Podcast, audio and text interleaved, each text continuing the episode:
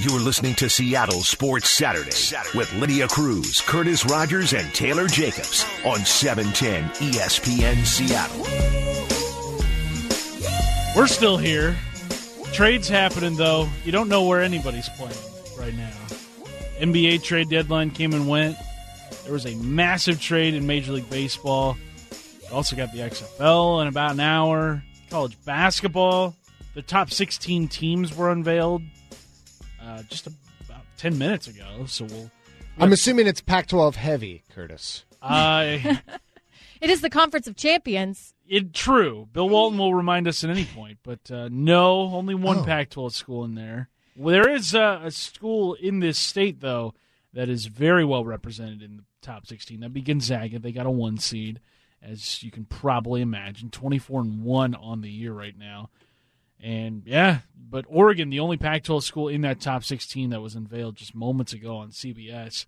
Uh, but yeah, lots to get to today. We've even got Jessamine McIntyre, who is on the sidelines, from Sidelines. Major League Rugby. Yeah, Colorado Raptors at the Houston Sabercats, the very first opening game of the uh, Major League Rugby season, and she is doing the national broadcast. So shout out to Jess. Shout out! Every, we got people all over the place. Yeah, we do across all sports. Yeah. We're the most connected show. Well, yeah. I'm just going to go out there and make that proclamation. Yeah, In Seattle, maybe in the West Coast. Yeah. You heard me. Facts are facts, man. I had to say it. Sorry, someone had to say it. Facts only. That's all we know right here on Seattle Sports Saturday. Uh, but coming up in this hour, we're going to have a lot of fun at the uh, second half of it. Well, we have a lot of fun throughout the entire three hours, but specifically, uh, we're talking trash talking. We're not going to be trash talking each other, maybe, but we're going to talk the art of it. How two very well known former Seattle athletes had their very different experiences with it leading up to the Super Bowl and after the Super Bowl. Uh, and then at 1045, we're going to draft some of our favorite trash talkers throughout sports history. That's coming up in about 45 start thinking of minutes yours already. Who would you put on your all-star team of, of Text trash talkers? Yes. Also, 710 what, 710. what makes great trash talk? I think Yeah. that's just uh, it's it's up for debate. So text in. Text that in uh, to the Coors Light text line. Who are some of your favorite trash talkers Watch throughout sports All these history? people are just going to trash talk us now. Yeah. I just invited that, which is fine. That's we get, okay. we're, we're used to it. We get that on And I the know daily. Gary Payton obviously comes to mind, and here in Ci- in the city of Seattle, give us give us somebody else besides Out- Gary outside the Payton. glove, Yeah. outside the box. Let's let's get outside the box there. Let's let's take a look at this hour's big three. Number one.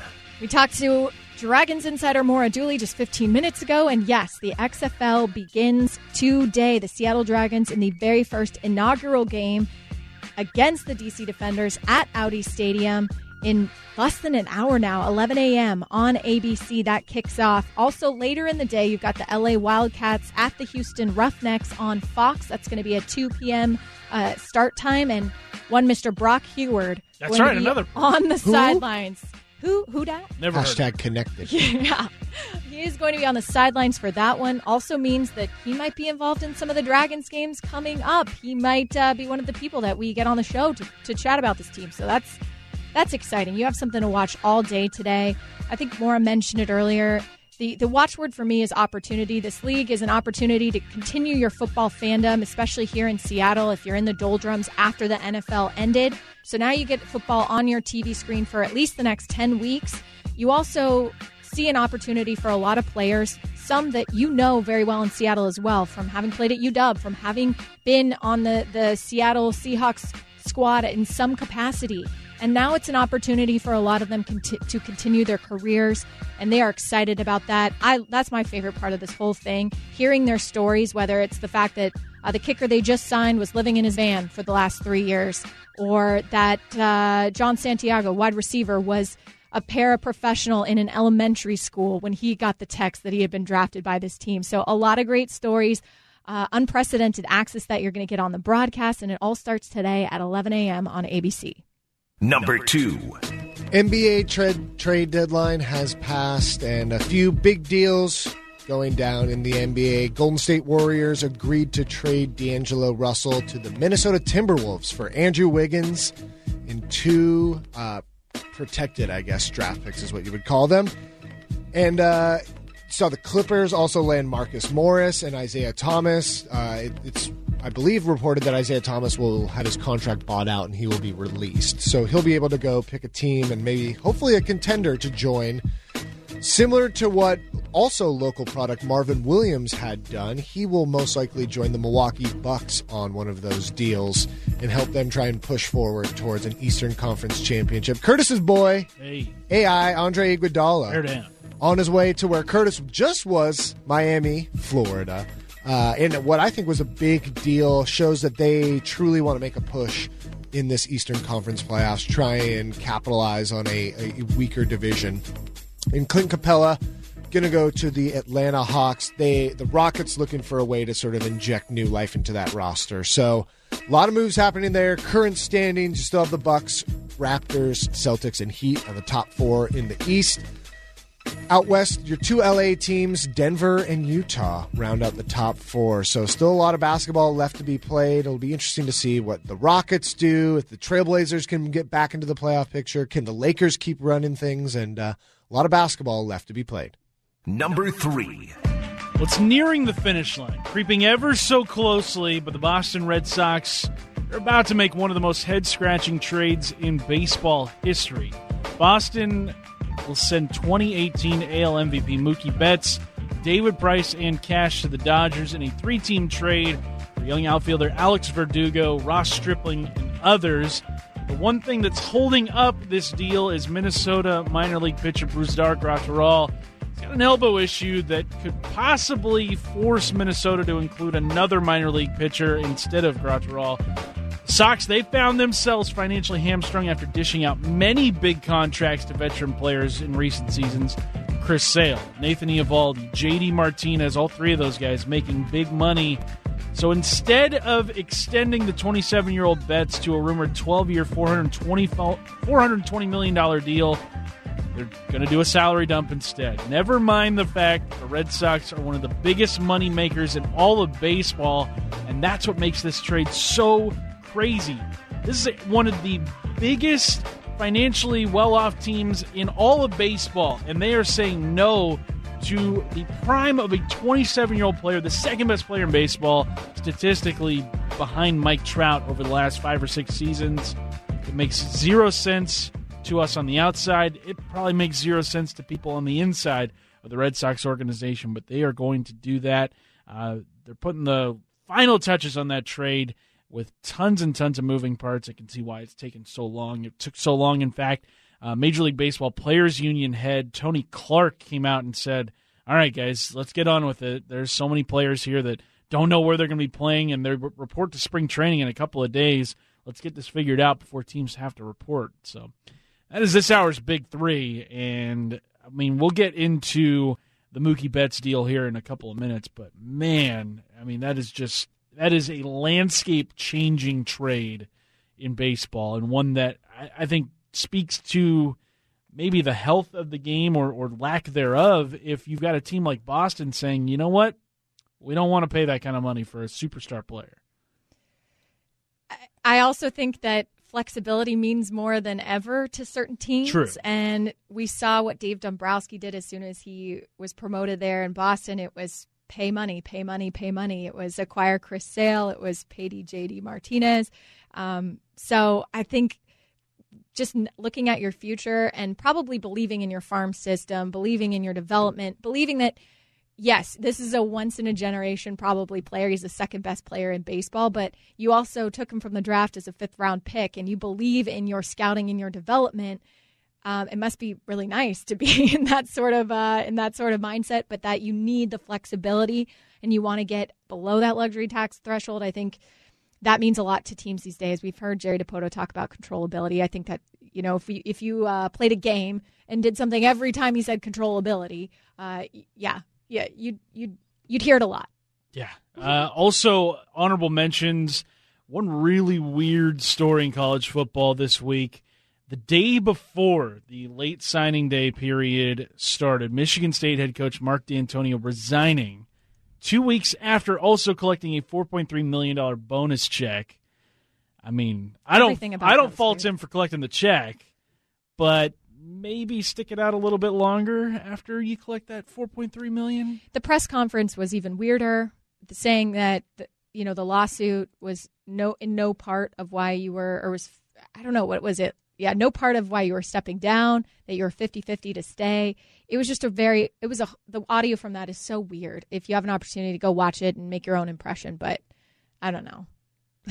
it's bizarre. And also bizarre in college basketball, Bobby Knight he will reportedly return to Indiana in Assembly Hall today, just as a spectator, for the very first time since he was fired in 1999. I talked to our resident Hoosier, Tom Wassel, about this last night, and he said, you know, good for the students of Indiana right now, but this does not register at all on Tom's radar. And I can see why, because Bobby Knight has done nothing but really trash that university on his way out uh, in the years since. But I guess fences can be mended in this kind of situation, but yeah, I, I don't know if this is going to do as much to repair the wounds of that whole situation as maybe Bobby thinks it would. It's it is a strange, strange thing. It's like, yeah, you know, I've I've been away for twenty plus years now, but now I'm going to return and as though everything's a okay. Well, time heals all wounds, so we'll find out how how healed this one is because of the time. But uh, yeah, I don't blame Tom for feeling feeling that way, but I also don't blame young fans for being excited to see him back uh, back there in the Hoosier State. Yeah, uh, I, also feel like Bobby's kind of doing this because he's kind of out of the public eye right now. Yep, he's not on ESPN anymore. I think he left there in kind of a huff, and now he he's trying to make some goodwill uh, because it's been a while since he's been in the good graces of everybody. So maybe this is a nice step in that direction. But he's been uh, he's had he's not the nicest fella Mm-mm. to put it to put it nicely. Uh, and then AJ Hinch last night on MLB Network he spoke publicly for the first time since being fired as manager of the Houston Astros. We will get into his conversation with Tom Verducci coming up in the 11 o'clock hour. Uh, but more and more details are trickling out about this. The Wall Street Journal had a pretty explosive report on the Astros yesterday, including the people higher up in that organization were well aware of what was going on too. And in fact, the whole thing started from an intern. An intern had the idea, and they're like, you know what? This guy, he's not on payroll, but we're going to go with what he's telling us to do. I like what this guy's selling. Yeah. No. Yeah craziness. Yeah, we're going to get into that. Also, real quick, I did want to mention Overwatch League oh. starting today, season three, and the home matches are now going to be played in their cities. So you'll have an opportunity to see the Vancouver Titans in Vancouver later on this year, and they play today at 2 p.m. in Dallas, Texas. Nice. So. A lot of lot of local teams getting launched. A lot of content to be consuming today. I mean, that's impressive. not a boring week. If Overwatch, uh, Major League Rugby, and the XFL all starting today, so yes. we thought it was going to be a boring week after the Super Bowl. No, no, no. Think again. Jokes on you. Yeah. But what is the difference between what the Red Sox are doing and what the Mariners are doing? Is there a difference? Why does it seem like the media portrays both situations differently? We'll get into that coming up right here. Seattle Sports Saturday, 710, ESPN Seattle. Seattle Sports Saturdays with Lydia Cruz, Curtis Rogers, and Taylor Jacobs. On 710 ESPN Seattle. One team sheds a big salary but attaches a top flight player and gets ridiculed for it. But it turns out all right. Another team dumps salary, attaches a top flight player. And people are like, oh, I could see why that, that they'd make that move. Makes sense talking about the Mariners and their trade of Robinson Cano and Edwin Diaz last year, and the Red Sox and their trade of David Price and Mookie Betts this year. I don't get why so many in the national media are sort of justifying what the Red Sox have done. Meanwhile, the Mariners were criticized for getting rid of Cano and Diaz in an 89 win season. And yet, all the returns that the Mariners have gotten from that Diaz and Cano trade turned out pretty well so far. We don't know what Kelenic is going to be like at the major league level, but for what the Mariners are still attempting to do, and that's to rebuild and to to retool and to get a a viable World Series contender out on the field, that was the right move at the right time. The Red Sox, they are much closer to contention now than the Mariners were in 2018, and yet they're still going to go through with this move and, and get rid of Mookie Betts, who is the second best player in baseball. I don't get it. Somebody, somebody try to speak some sense into this. well, the trade itself, I think, yes, is kind of quizzical. As for the perception nationally, I think because even though now it's still under investigation and it is tainted by the fact that they might be involved in the electronic sign stealing scandal uh, in 2018 when they won their World Series, they have won recently.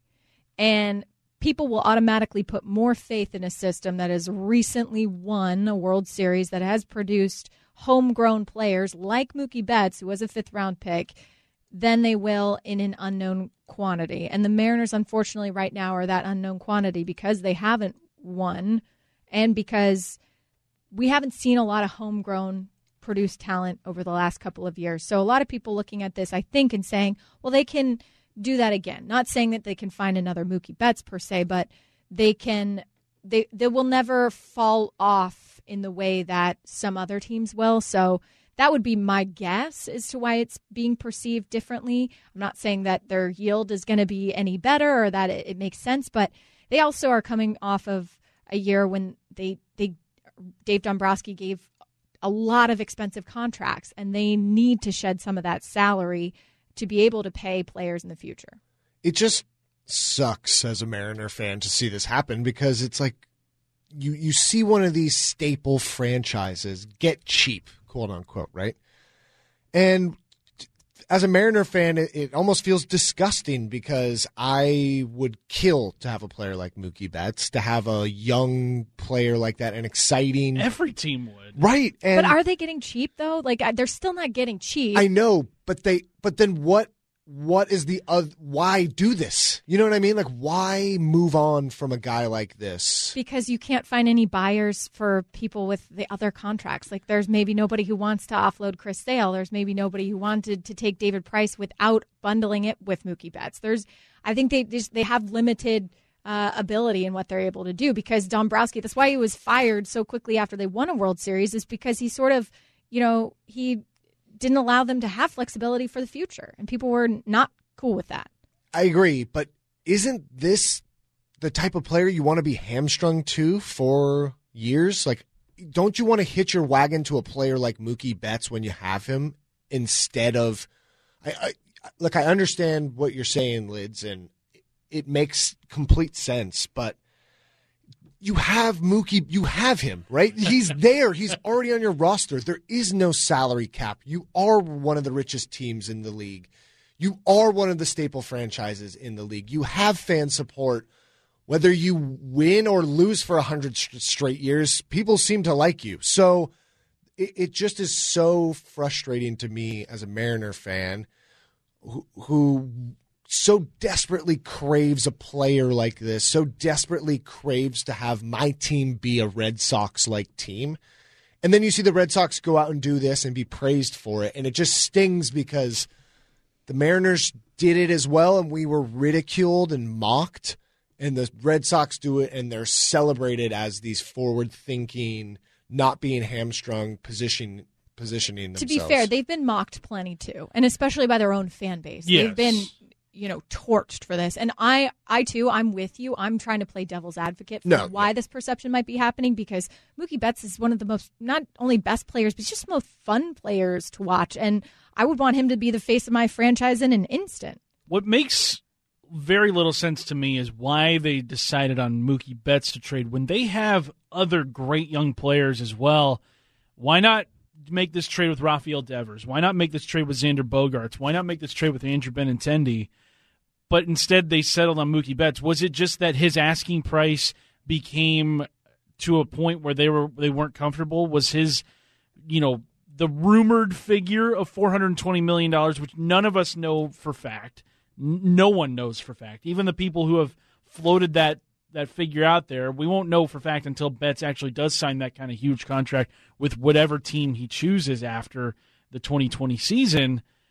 But I feel like you could have gotten it would have been much more palatable, I think, for Red Sox fans, really for baseball fans, had they attached um, another player besides Mookie Betts. And I mean, Rafael Devers is, uh, you know, he's a young player and had just a monster season this last year. Xander Bogaerts, I think he signed a, a deal also recently. But I think that would have gone over a lot better than getting rid of the franchise. Getting rid. I, I was listening to a podcast this week, and they're like, it was. It's almost been hundred years to the day that Babe Ruth was sold by the Red Sox, and you're trading away somebody who, through age 27, has been worth more wins above replacement than Babe Ruth was worth over you know age 27. It's weird how that that worked out in that way, but it just seems like settling on trading Mookie Betts is going to backfire in a massive way, in in ways that you know we can't even process because we've never had anybody of that caliber here in 20 plus years. And again, I don't know their farm system well enough to speak on this as well, Right. but they might have great confidence in who's coming up in their system. And again, I'm just trying to play the devil's advocate part of it because the, these are people that have had success. I mean, we, we talk about they, they might always be on the lookout for that next generational player because they have had so much success doing it. Yeah, and look, I understand that someone texted in here from the uh, the four two five saying that they still have a competitive team without Mookie Betts. Very valid point. And Alex Verdugo, who they get to replace Mookie Betts, he's pretty good in his own right. correct. So they Young, controllable for a while. right, but again, it just when you take one step back and you're and you think about letting a Mookie Betts out the door, like you find him, you develop him. He is what we know he is. Other than Mike Trout, the best player in Major League Baseball, and just to let him walk. And I know they're they're not just letting him walk, but that's the aesthetic view of it. It's just you're gonna let this guy go? How? when you look across Major League Baseball, now it's not just a Boston thing. You're seeing the Cubs; they've been in, involved in rumors with Kris Bryant. Mm-hmm. The Rockies have been involved in rumors with Nolan Arenado. The Indians have been involved in rumors with Francisco Lindor. All three of those guys, sort of in the same age range as Mookie Betts. A lot of talent with those guys as well, and it, it, you kind of worry, like if the Mariners find themselves maybe this next CBA that Major League Baseball owners and the Players Association agrees to, maybe they can figure out something to avoid teams having to give up young talent like this.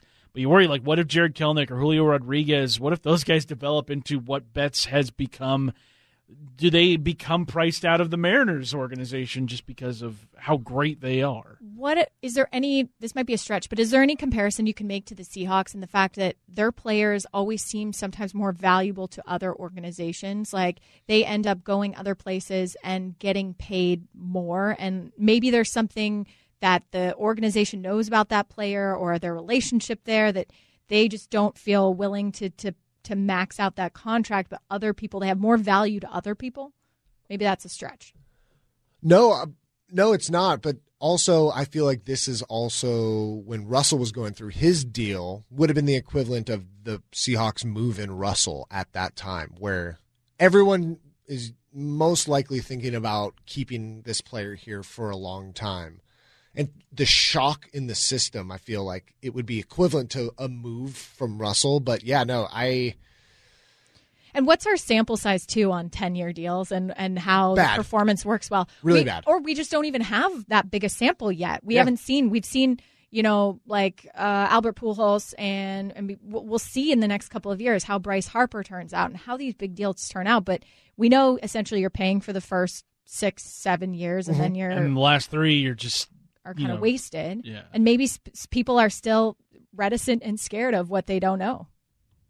I mean, it, it's it's great that we're you know talking legit like logistics of baseball, Yes. and, and whatnot. good. It does feel good, but man, it, it does kind of worry you. Like, At least he's not in the American League anymore, you guys. Yeah. How do you feel about that? well, and that's another. That's a great point. That's another thing with this off season for the Mariners. Everybody's kind of like, oh, the Red Sox and Astros, they're going to be here to stay.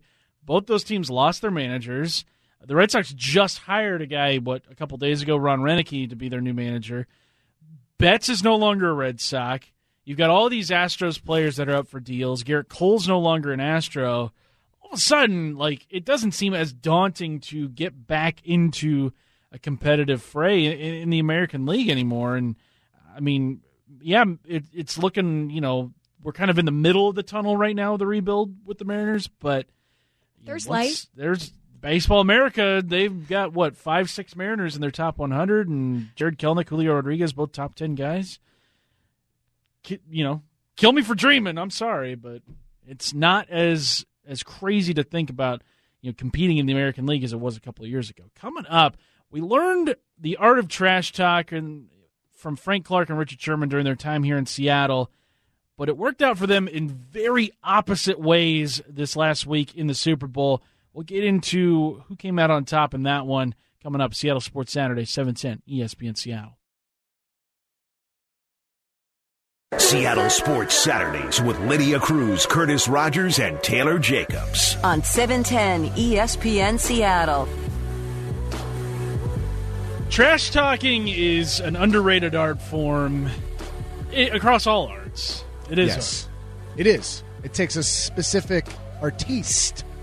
And the Seahawks organization over the last decade or so, they've had a couple of guys that have been really either good at it or bad at it, unafraid to do it, mm-hmm. let's say. And Frank Clark and Richard Sherman both talked some very big games coming into the Super Bowl. And it worked out in about the opposite directions for both of them. Frank Clark, uh, man, he, what was it, post game in the AFC Championship game, here's him just kind of calling his shot. Past two games, each game, 70 yards, over 200 yards each game. I know damn well we wasn't going to win the game if we let that happen. They come in here, he ran for 70 yards. They call him the best rusher in the league. We sit in this home early. I posted the comments that you said to me, and all over social media, everybody said you better watch your back. That you're saying things that you can't cash. Everybody on social media saying. They must not know who I am yet. They going to find out sooner or later when I got that ring on my finger. At the end of the day, we champions. AFC. That trophy that got my own last name on it, that the KC. That KC. Ain't no fall off. Last year, jump off sides, all that. I told him when I got here, going to change. Look at the we the best in the world. "Go Joy." Frank Clark called a shot because he said we're champions, and Yeah, he said, "Come find me when I got that ring on my finger." he's he's got it now. He got it. Whereas Richard Sherman spent a lot of his time after the end of the regular season when he got the Pro Bowl nod, which then triggered a lot of bonuses in his contract. He spent a lot of time talking trash to media members and people that had doubted him, retweeting people that uh, that questioned his his ability to remain at a top level in the NFL. But then get to the final quarter of the Super Bowl, really the entire game. Pat Mahomes went six of six like, when targeting Richard Sherman in the Super Bowl. And then there are those still images of Sherman getting burned multiple times. Sammy Watkins, Tyreek Hill. Yeah, by Sammy Watkins. Not like I mean Tyreek Hill. You understand he's a speedy guy. He's the burner. Even Cole Hardman, you could have understood Yeah. if he had burned him deep. But to have the oldest receiver, the guy who right before the game was like, "I might take a year off if I win the Super Bowl because my body needs it." but it, it really blew up in Richard Sherman's face. And I Right. think we learned the the the greatness and the dangers of talking a big game, specifically in this Super Bowl, and specifically from two guys who Seahawks fans know very, very well. When you look at the two guys, which of the two do you think handled, I guess, the lead up better? Because to me, I feel like Frank Clark was a lot more daring in his in his trash talk. Yeah, More like I'm I'm gonna call the biggest game possible, and if I if I live up to it, then obviously I'm gonna be a legend forever in Kansas City. Whereas Richard Sherman was a lot more methodical with his. He was a lot more like, look at me now. and I feel like that really tells you a lot about who these guys are, both as trash talkers and as players and as men. That Frank Clark is sort of that guy. You don't know what you're going to get. He's sort of all over the place. He's this way one minute, he's this way the other. We've heard multiple people talk about he's the crazy uncle at the barbecue every year. Like that's who Frank Clark is. Versus Sherm, you know, the Stanford grad, you know, he's methodical in the way he both plays and the way he attacks someone mentally.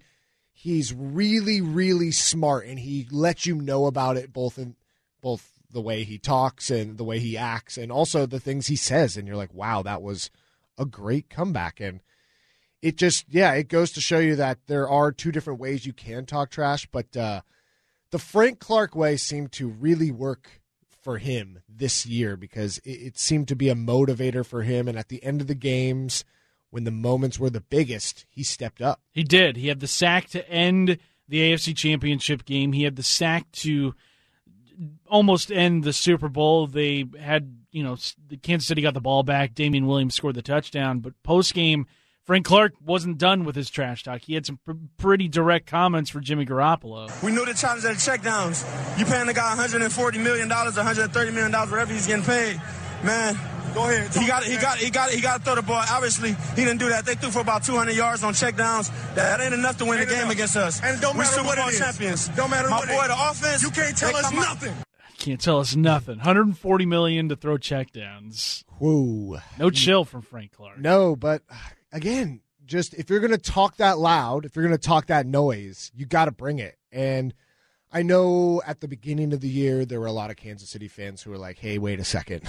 What what's going on here? This Frank Clark guy is not living up to it." But as the season progressed, he started to turn it on. It's almost that Pete Carroll mentality that you can't win the season in the first, second, or third quarter. That in the fourth quarter of this season, you saw Frank Clark show up and be the man that he was talking like he was in the off or in, in the regular season. Now, being on this other side of a Richard Sherman Mm. trash talk, which you know he's he's taken his shots at the Seahawks organization ever since leaving, but then on Sunday we saw something like this happen. Second down and seven. Mahomes. Watkins. What a throw. Sammy Watkins out of bounds near the 11. 38 yards on Richard Sherman's head. Was there any part of you that was kind of reveling in seeing Richard Sherman get it taken to him? Yeah, a little bit. Look, I think as much he had that response, there was the Seattle media member during the Super Bowl media week coming up and being like, "We miss you. I miss you. You know, I'll be, I'll treat you better next time." It is like that ex girlfriend thing where I got love for Richard Sherman. Look, he helped deliver a Super Bowl to this city. Yes. He has delivered the most iconic moment in Seahawks history, and for that, I'm forever thankful. Yet, we have broken up. I do understand that he's no longer with me; he's with someone else. but there is that love there that I, I'll have for for Richard, and I, I always feel that way. But I will say this was nice. It is good to see, you know that that ex of yours get checked and them come back to earth, and that they they do have a, a reality check in store for them as It's it's one of the great examples of you hate to see it, well. Uh, you hate to see it, but you know, but you also love to see it. Yeah, and I will say the criticism of Richard Sherman, like, oh, people are saying, oh, he's a bum in man coverage, like that's a reason why Darrelle Revis is the greatest corner of his era. Like Richard Sherman is a Hall of Fame cornerback. Yes. he will find his place in Canton, Ohio, when his career is done. Like that is, he had he had a bad game, but Yeah.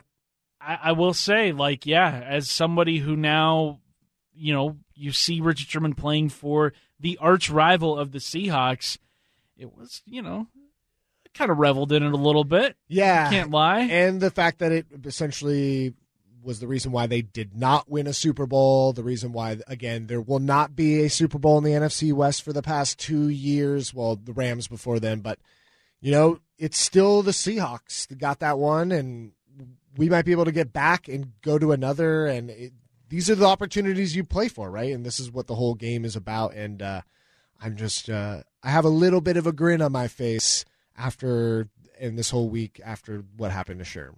206 brings up a really good point. They say, I think we all would be cocky if we went from being broke and homeless and a troubled life to making $20 million uh, in, you know, in short span. Go Frank Clark. Yeah. I mean, he's definitely earned his, you know, his check that he gets from the Kansas City Yeah. Chiefs every single week. And we're not saying you know that like we should expect Frank Clark to be humble or anything like this. We're just pointing out that if you trash talk, it can go one of two ways. And Frank Clark, it went about as good as it could get for anybody. Right. And Richard Sherman, it went about as bad as it could get for anybody. Yes, and uh, look, he needed a little help from uh, Patrick Mahomes as well. He needed a little bit of a blessing from the uh, the offensive side of the ball. But look, he's got a ring, he's got a trophy, and he can talk that talk for at least another couple months. So that brings us to our next segment. Who would you take in a draft of the greatest trash talkers in sports history? We want to hear from you on the Coors Light text line 710 710. Who would be your top picks if you had an opportunity to fill out a roster full of trash talkers? We get into that coming up right here on Seattle Sports Saturday. Seattle Sports Saturdays with Lydia Cruz, Curtis Rogers, and Taylor Jacobs. On 710 ESPN Seattle. We're just 15 minutes away from the start of the XFL season. Seattle Dragons taking on the DC Defenders. You can catch that game 11 a.m. on ABC. We'll be giving you updates up until about noon here when we have to, uh, when, well, when we're done. We have to get off the air. Yeah, like it's they, legally required. We yeah. get off the air. We're too hot, too potent, too hot. so hot right now. But uh, we're looking at the best trash talkers in sports history because we had some great examples and I guess a bad example leading up to the Super Bowl this year. You had Frank Clark paying off in spades, Richard Sherman with one of the biggest L's of his career. Uh, but right now, who are the best trash talkers in sports? And we're getting a lot of texts on the Coors Light text line 710 710. A lot of Gary Payton nominations, obviously. Yes. Yes. I mean, it kind of goes without saying. Mm-hmm. I mean, especially here in Seattle, of course, just legendary. A lot of great ones. Taylor, I will give you the Whoa. very first pick okay. in our trash talk draft because I feel like there are so many great options to pick from. Uh, but yeah, let's let's get it going. I mean, I'll get it out. I'll I'll I'll take Gary because Gary should be number one in this city, especially. Think about the NBA Finals, that iconic picture of him and Michael Jordan face to face, and Gary saying probably something along the lines of friendship or this is fun or I mean, hey fella. Gary Payton about as Oakland as it gets. Yes, and you know, that was the thing. And we've heard since in the Sonicsgate documentary, which is amazing if you haven't seen it. But um, in, any sense, you know, he's been in the Area 21 with KG and talking about how if he could get you to think about him, he's got you. He's already got you off your game. And that was the thing, especially with uh, the Sonics and Bulls in the finals, is that he wasn't on Jordan until game three and you saw a complete turn in Jordan's game as soon as Gary was was on him for the rest of the series. So, would have loved to have seen Gary on him for all six games. Most likely would have seen that seventh game if he was. Um, and yeah, I'll take Gary number one just to uh, appease the Seattle fans so I don't start a riot here later today. I like that. I like that. For my first pick, I'm going to go with. I mean, he he may be the greatest trash talker of all time. His nickname was the greatest of all time, yeah. Muhammad Ali. Yes. A lot of uh, nomination, nominations coming from the 253, the 206. They both say Muhammad Ali. I mean, this is a guy that he talked the talk, he walked the walk. He was unafraid of anybody or anything, called so many of his shots, and uh, he just he was he was he was the goat. Still is the goat. I don't think there's anybody that can match not just his reach in the sports world, but outside of it too. But uh, yeah, I mean, I would take him to start my, I guess, Mount Rushmore, my team of trash talkers. Who are we going number two best trash talker? Oh, man, this is so tough. Uh, you think about there's so many great trash talkers in history, and I'm going to try and mix it up here. I'm going to go wide receiver. I'm not going to go T.O., and I'm not going to go Ocho Cinco. I'm going Randy Moss, Ooh, who would talk that talk straight, straight cash, cash homie. homie you know, he would just run his mouth and back it up. I think that's the one thing that trash talkers need to do, right? Gary backed it up, defensive player of the year. Jordan backed it up, you know, the one of the greatest of all time. Randy, I think if you ask kids today and what and or kids our age, Curtis and and what sort of influence Randy had on them. I mean, Moss and people is because of, of what he would do and the talk he would have and just how arrogant he was, showing up to the draft, glasses on, all inside, just cool as can be. Randy, my number two pick in the tra- the trash talking draft. I'm loving that. I'm loving that. My number two pick. I'm kind of debating between two guys, both in the NBA.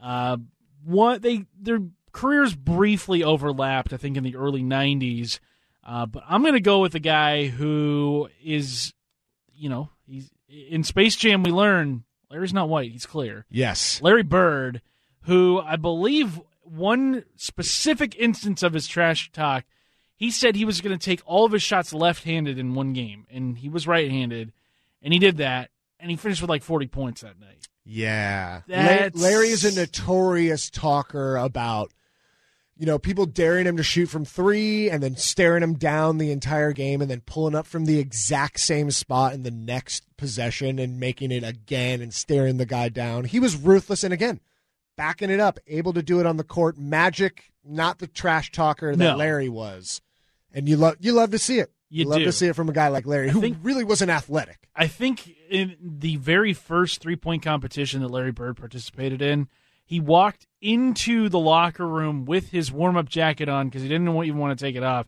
because that's how he knew he was going to win. And he also, I believe, said to the entire locker room, "Which one of you guys is coming in second?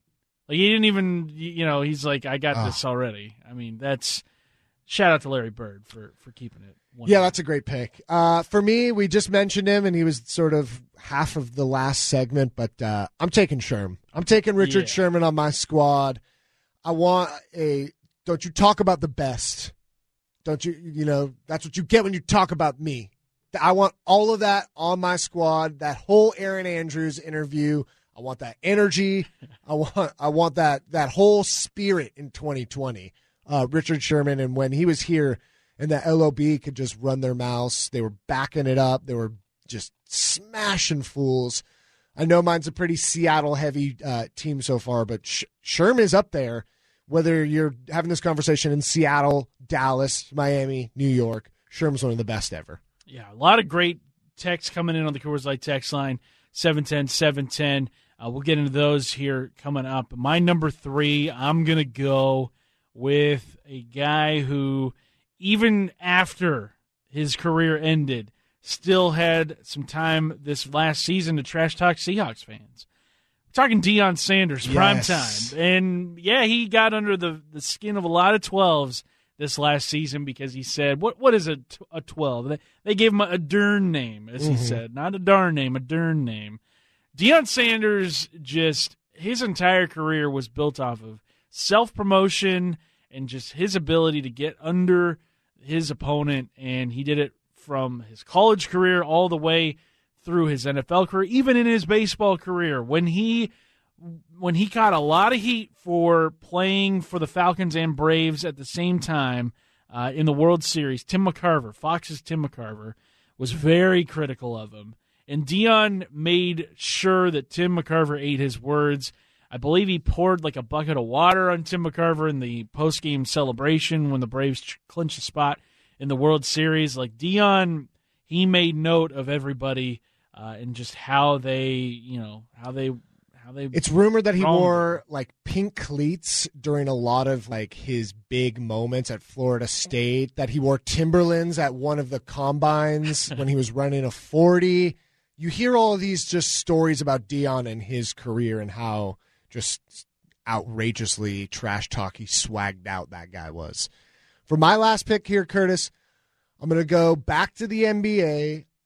I'm going to take Kevin Garnett. Yes, the big ticket. Now that was one of my dark horse picks. Yes. I was hoping you may would passed on him because that guy was constantly talking. I was down to two people, and they both have turned actors because of their bravado and how great they are. It was down to me, and the 206 texted it in The Rock versus Kevin Garnett. Those were my final two spots. People don't give The Rock a lot of credit, but boy, oh boy. one of the greatest mic performers in wrestling. And a lot of the athletes today, their personas and personalities and sort of trash talk comes from that attitude era of WWF. The Stone Cold Rock, Triple H. He did the intros to the Super Bowl. Right. So uh, I, and look, say what you will about WWF and their place in sports, whatever. I don't care about that. You know, when The Rock picks up a mic, you don't want to be the subject on the other side of that, or else you're going to be feeling real bad about yourself. My number four, we're sticking with the NBA. And I think that's a sport that lends itself to the most trash talk because you're constantly in the face of your defender. Whereas in baseball, you're never really in the face of anybody else. Uh, the NFL, you're only on the field half the time. So, but there is still, uh, you know, a lot of room for, for trash talking. But I'm sticking with the NBA on this one. And this guy had one of the most legendary moments in trash talk history. We're talking Reggie Miller, Oh. Indiana Pacer, The choke. to Spike Lee, Oh. the namesake of your dog. Yes. Uh, but Reggie Miller, the choke sign, he was one of the, I guess, first NBA players to be really like out there with his trash talk. Yes, and and not only that, to go at someone like Spike at that moment where he was, you know, he was the guy in Hollywood. He was the the hottest director on the scene, and to buy the courtside Knicks tickets, you know, he was the the sort of the face of that organization too. And for Reggie to be talking mid game, playoff game, and to back it up, whoa, that is legend. That's legend. Wait for it, Dairy. There we go. That is our our draft uh, of trash talking. Keep athletes. texting in though. Yeah, a lot of great ones. Chad Ochocinco up Yep. there.